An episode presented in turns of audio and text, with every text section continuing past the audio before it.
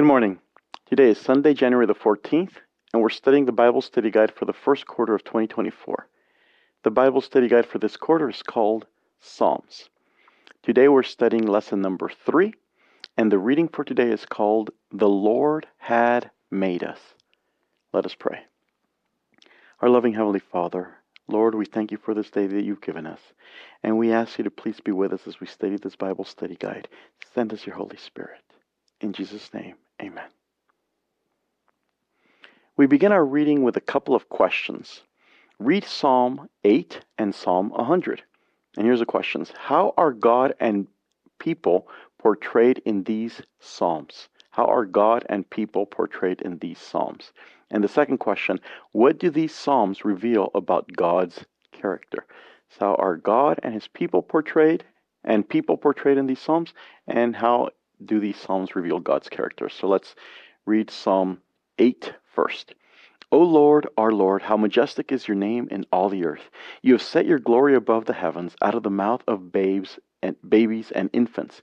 You have established strength because of your foes, to still the enemy and the avenger. When I look at your heavens, the work of your fingers, the moon and the stars which you have set in place, what is man that you are mindful of him, and the Son of Man that you care for him? Yet you have made him a little lower than the heavenly beings, and crowned him with glory and honor. You've given him dominion over the works of your hands. You have put all things under his feet all sheep and oxen, and also the beasts of the field, the birds of the heavens, and the fish of the sea, whatever passes along the paths of the sea. O Lord, our Lord, how majestic is your name in all the earth. And now Psalm 100. Make a joyful noise to the Lord all the earth. Serve the Lord with gladness. Come into his presence with singing. Know that the Lord, he is God. It is he who made us, and we are his. We are his people, the sheep of his pasture. Enter his gates with thanksgiving, and his courts with praise. Give thanks to him. Bless his name. For the Lord is good. His steadfast love endures forever, and his faithfulness to all generations. And so, how are God and people portrayed in these verses? So, God is portrayed as majestic, as lots of glory, as some as our creator. And how how is man portrayed? Well, a little lower than, than the heavenly beings, the angels, uh, over the animals, uh, but a vast difference between God and man. And the second question is how do these Psalms reveal God's character? So notice what, what the, the first Psalm says. It says, uh, You have established strength because your foes to still the enemy and the avenger.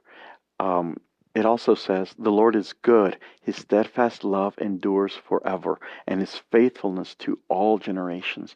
So God is faithful, he's good, he has love for us, and that love endures forever. And so these Psalms reveal God's character and what it's really like. Creation plays a crucial role in the Psalms. In upholding God's sovereignty, the heavens, which are his handiwork, proclaim his glory and power. God's name is majestic in all the earth. The Lord has cre- has created everything. He has no beginning and no end. He is everlasting and superior over the gods of the nations, which are only the work of man's hands, nothing more. The idols have hands, but they handle not. As for the Lord, in his hand are the deep places of the earth, and his hands formed the dry land. Several Psalms portray God's power over the forces in nature that other nations believed to be divine. These Psalms reassert the claim that the Lord reigns over all creation and is supreme in power and dignity. Psalm 100, verse 3, strikes one subtle form of idolatry self reliance, stressing that God made us and not we ourselves. Creation also testifies to God's love. Everything that exists owns its existence to God and also sustains life. Notice that God not only granted people existence, but he also made ancient Israel his people and the sheep of his pasture. The notion of his people and his sheep reveals God's desire for a close relationship with his people.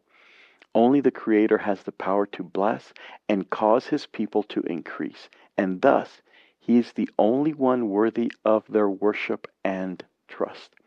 Numerous Psalms call everything that has breath, all the earth, the sea, and everything in it to shout for joy before the Lord. The glory of God is seen in the creation, even in the falling earthly creation, and the Psalms point us to God alone as worthy of worship.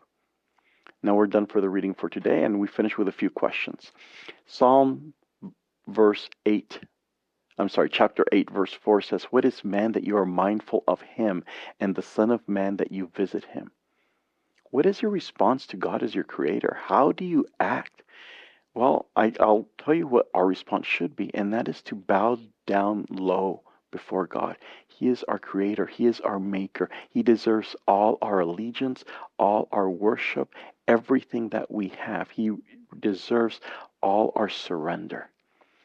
When God calls the stars by their names, how much more do you think God cares for you? And so, inanimate objects, He knows them. He's he, he even knows the number of hairs in our head. And so he even cares more than that for us because we are his creation and not just an inanimate creation. We are real creation. We are creatures. We were made in the image of God. He loves us and cares for us. He's worried everything about us. He knows us very, very well. Let us pray. Our loving Heavenly Father, Lord, we thank you so much for the God that you are. We thank you that you allow us to serve you. Father, we ask you to please be with us the rest of this day. Take care of us, protect us from any harm. And Father, keep us close to you. We ask you this in Jesus' name. Amen.